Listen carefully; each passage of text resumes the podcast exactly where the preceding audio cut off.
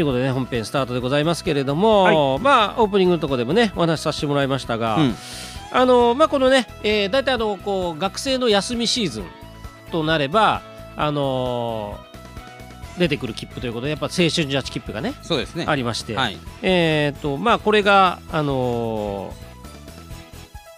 ー5日間5日分5日分をえ5日で5回分をはい5日で使ったりとか5人でシェアしたりとか、はい。まあ、使い方自由な、え1日乗り放題のね。ね。だから2日2日1日でもいいわけですよ、あの普通列車乗り放題のはい。切符っていうのがまああるんでございますが、はい。で、えー、とこの度、えープレスリリースで出た、えーやつがはい。えっ、と西日本ど,、うん。どこもどこまで 4days、うん。はい。でっていう切符がね出たということでこれ2月13日のプレスリリース。はい。はい。だ昨日昨日でまあ、はい。収録的に昨日、うん、でなのでこれ使える切符 本当にちょ13日に発表になってで発売期間がもうあの2月の20日月曜日だからもう週明けですよ。ここの番組のオンエア的にはあさってにはもう販売っていう。ははあさってに販売してもうしあさってにははい。運行開始、そう。運行とかまあ2月利用開始ですから。21日から使えて、であのーでまあこれがあのーえー4日間連続する4日間、えー西に JR 西日本管内の、まあえー、と普通列車、はい。それに加えて、えっ、と、あれですね、えー地図急行とか、地図急行。えーその辺も乗れる。まあ、これがあの、青春ジャッジ切符だと地図急行って乗れない乗れないですね。でね、はい。あのおワープした人は多い線しなきゃ、はい、あの地図急行の車両にもうん。デカデカと毎回あのずっと書いてあるそ「はい、えーうちのところでは18切符使えません」って書いてあるんですよね、別料金を払わなきゃいけないですけど、この切符だと使えると。使える。でさらに、えー18切符は特急に乗りたいワープのしたい時もあるじゃないですか、はい。あので18切符は当然それは使えない。そうですね。また別途運賃も乗ったそう。区間分払わなきゃいけないんですが。例えば鳥取という中でいつまでだっても車両来ねえなじゃあ特急乗ろうかなと思っても全部払わなきゃいけないんですよね、でこれだとと特急券だけでいいっていうね、はいあのー切符が出まして。でそれの料金が、えー4日間合計の料金です、はい。4日分の料金が、えー、と9800円。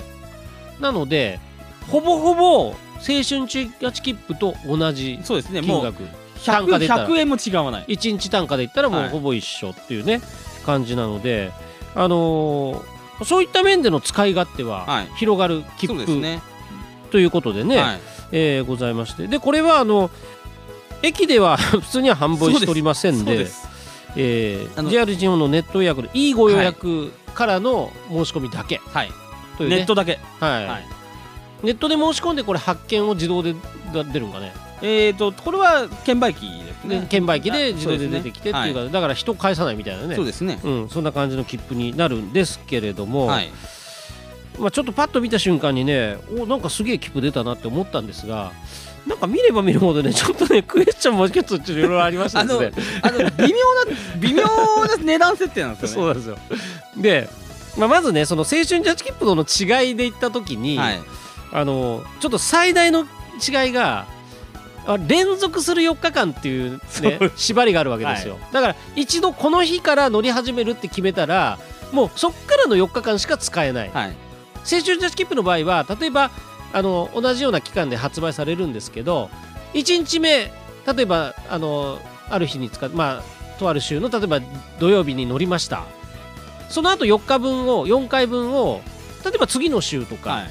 その次々の週とかあの全然分けて使えるっていうところがあるんですけど、この切符に関して言うともうとにかく連続しなきゃダメだからまずあの4日間乗れる状態じゃないとお得感が薄まるっていう。うん。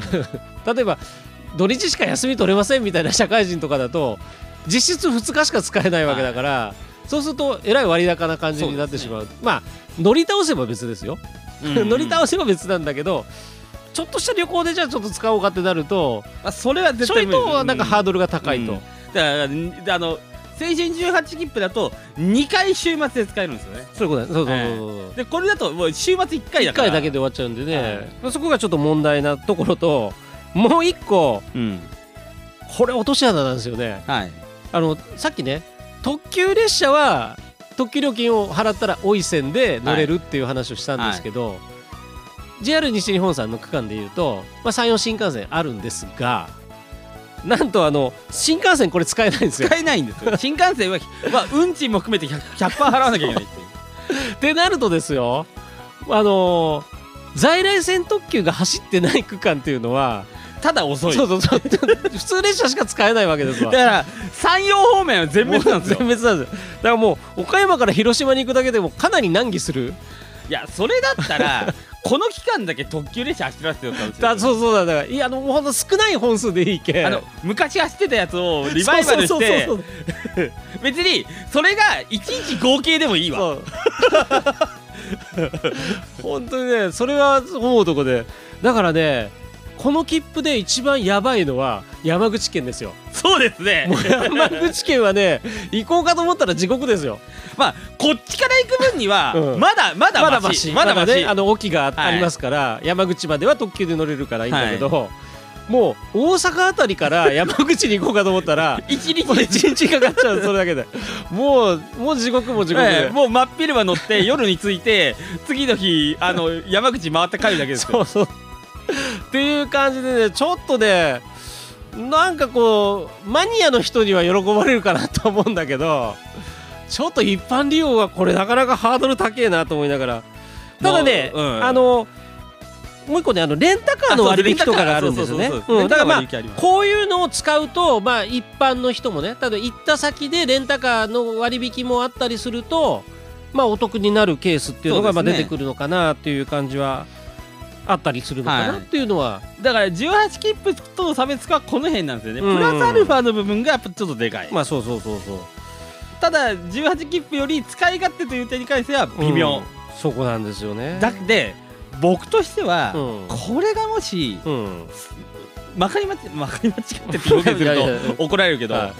あのき僕らが思ってるよりもすごく売れちゃったら、うん。これ18切符の存在感が逆になくなるんですよね。まあね。まあ結局あの東日本あたりもね結局あのまあ今後よりそのあれが増えるじゃないですかあのえっ、とえー、三石移行することで並行在来線で。そうするとあの乗れない区間が長くなるんですよね。特に北陸なんちゅうのはあの福井だから敦賀から先がみんな JR から移管しちゃうから。そうですね。ハピライン福井とかなんかうん。できますね。だから。そうするとあの J18 切符の人はもうおのずともあの最初からちょっと北陸を除外してなきゃいけないっていう、まあ頑張って九頭龍線乗るとかね、うん、っていう事情が出てくるっていうのもね、あったりするので。だって今回のどこでも切符だってこれなんかもう、あのーいわゆるこう何孤立区間も入ってるわけじゃないですか、うん。ひ氷見線とかはいはい。上花線とか、はいはいはいはいあのお大糸線とか あ高山本線の西日本の部分とか、あとなんだ一番笑うのがねああの博多。これこれいるこれと思った。一応ルール上特急券だからここ。だけどここ乗りに行こうかと思ったらどんだけ大井先生といけんだって話だよ。だってだってどういうルート通ろうがあの在来線で行こうがあの新幹線で行こうがめっちゃ大井線して。ふ古大井線ですもん。でたった10分ほどのためにこれここで乗ったやついたらちょっとなんかね写真撮ってアップしてもらいたいぐらいだね違う。これ面白いことができて、はい。一日中乗れるんですよ。ああはいはいはい博博多博多あでも南線ひたひたすら往復。そう。あの一一日になんか18往復ぐらいあるらしいんで、はいはいはい。特急券36枚買っといて全部乗るってことは理論上可能らしいですよ。ああそうか。あ特急券がいるんだ。めっちゃ大井先生といけんだ。あ特急券でも100円です。まあまあ100円だけど、はい。だから3600円多い線すればこの区間乗れるんですよ。またすげえ話だよな、はでうんちのがなんかうんちそんな高くないもんね、はい。こうね。いでご予約ネットで買買って西日本の券売機は あのあそこにあるから新幹線乗り場にあるからそれ買ってずーっと乗れば一日中乗れるやっぱそれマニアしかしないよ。いやマニアでもしないと思う。さすがに飽きるよ、ねえ。まあっていうねちょっとなんか まあうーんっていうところはある切符ではあるんですがまでで僕あが今度7日間ぐらい休みあるんです本当に。うん。あのまあ一日仕事の終わった後に乗れるんで、うん。あの2枚買って行ってやろうかなと思って2枚ちょっとやりすぎかなでも。まあでもちょっとねはいあの一応買ってみたいと思いますこれ、うん。ええ。でどんな風だったかなっていう。はいまあでもねレンタカーはね確かに安いですよ。レンタカー安い。1日3900円だから。一日ですかこれがねだからレンタカーを組み合わせるっていうのがちょっと肝かもしれません。このこれ乗り捨てできるんですかね。乗り捨てはダメかいや乗り捨てはまた別途料金でしょ？それは。うん。でもそれが高そうだな。うんまあそんなこんなでね、まあはいそういう切符が出ましたというね、はい。情報を今日はお伝えさせていただきました、発売月曜。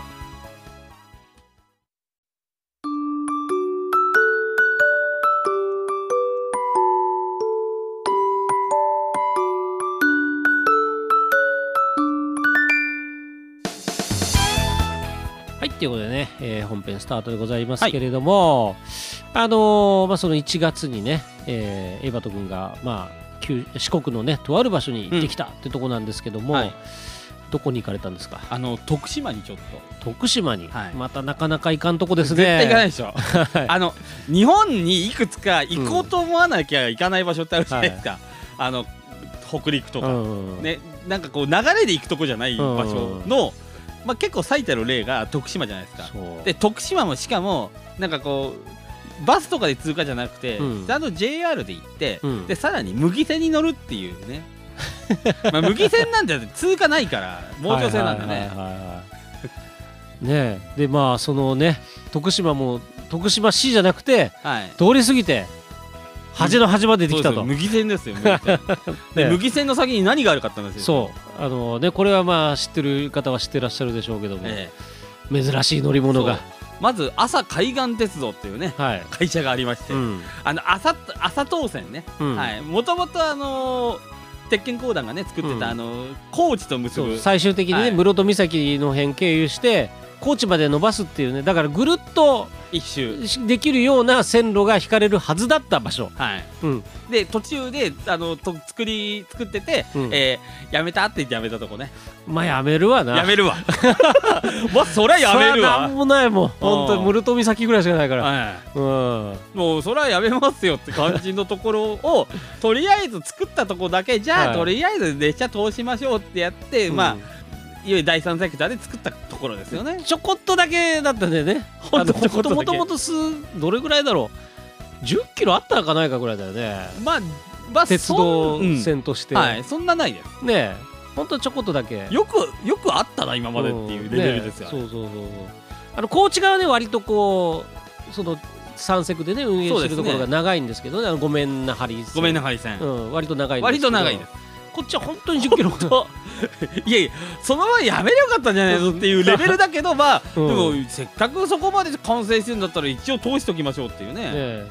だけどちょこっとだけだけど JR は抱えたくなかったんですよね。まあ当時国鉄か、えー、抱えたかないですよね。ええ。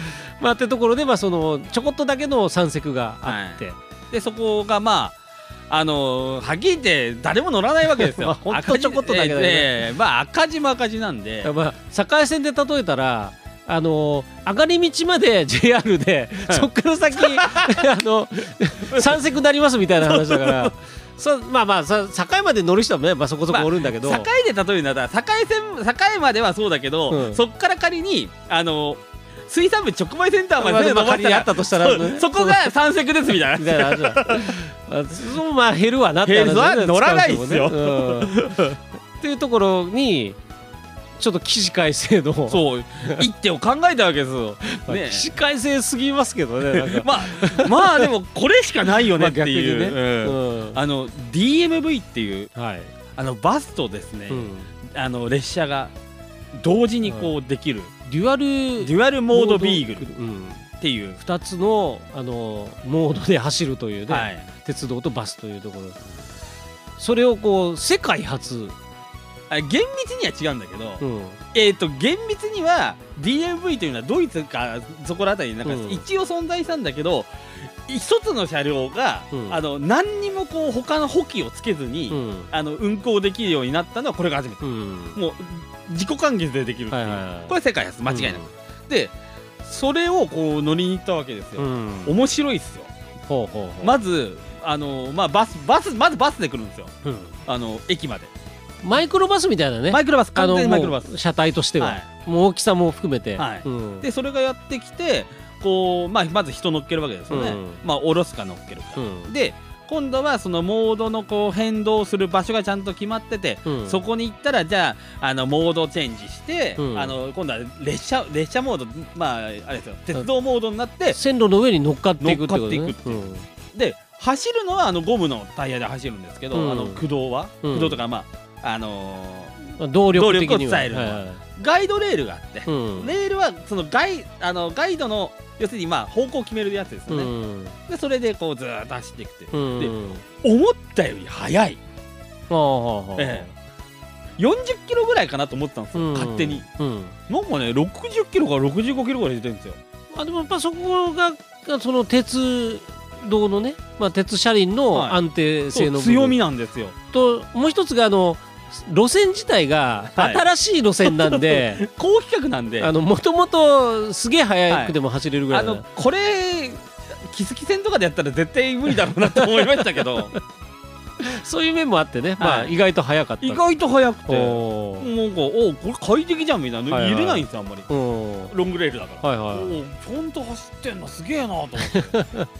もうなんか気持ちいいんですよ、走っててでまたあの最終終点まで来たら今度はうん。バスモードに転換して道の駅をいろいろ回って、うん。あのまあ終わりと。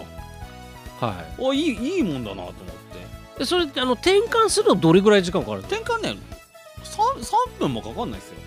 ほうほうほうはい。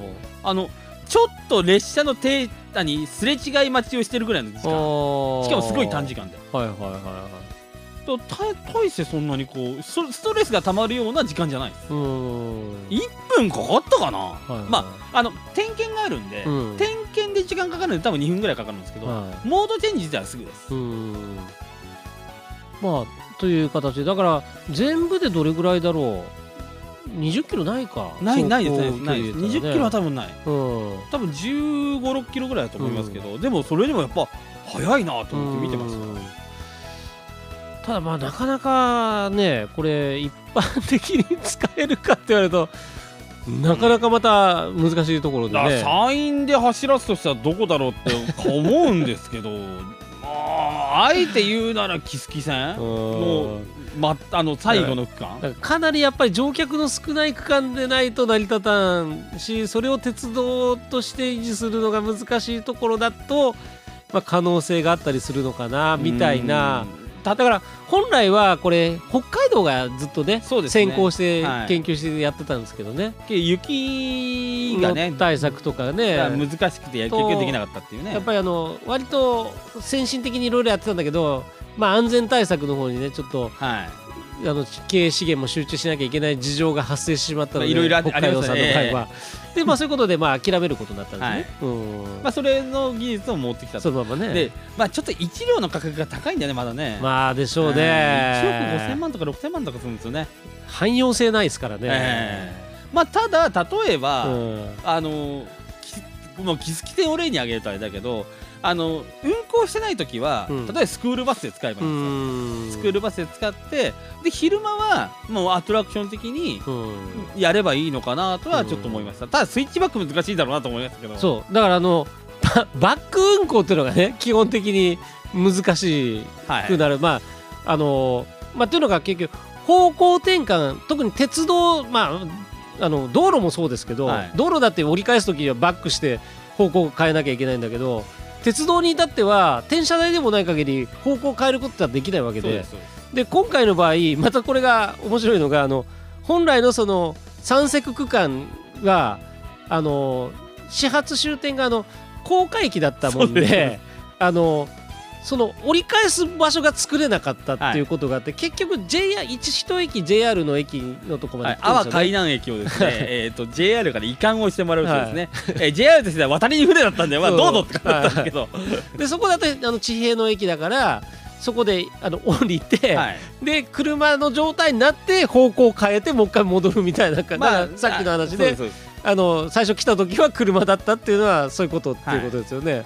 でしかも普通の鉄道車両がもう走れられ走れないので、うん。完全に切るんですよ、はいはいはい。だからあのここであの麦線終わりですっていうのがはっきりあるんです。はいはいはいはい。であのーあ朝東線朝東線の,、うん。その線路は曲がるんですよ途中。うん。曲がって出てくるみたいな感はいじですね、はでも面白かったっすやっぱ、いうん。外からずっと見学してましたけど。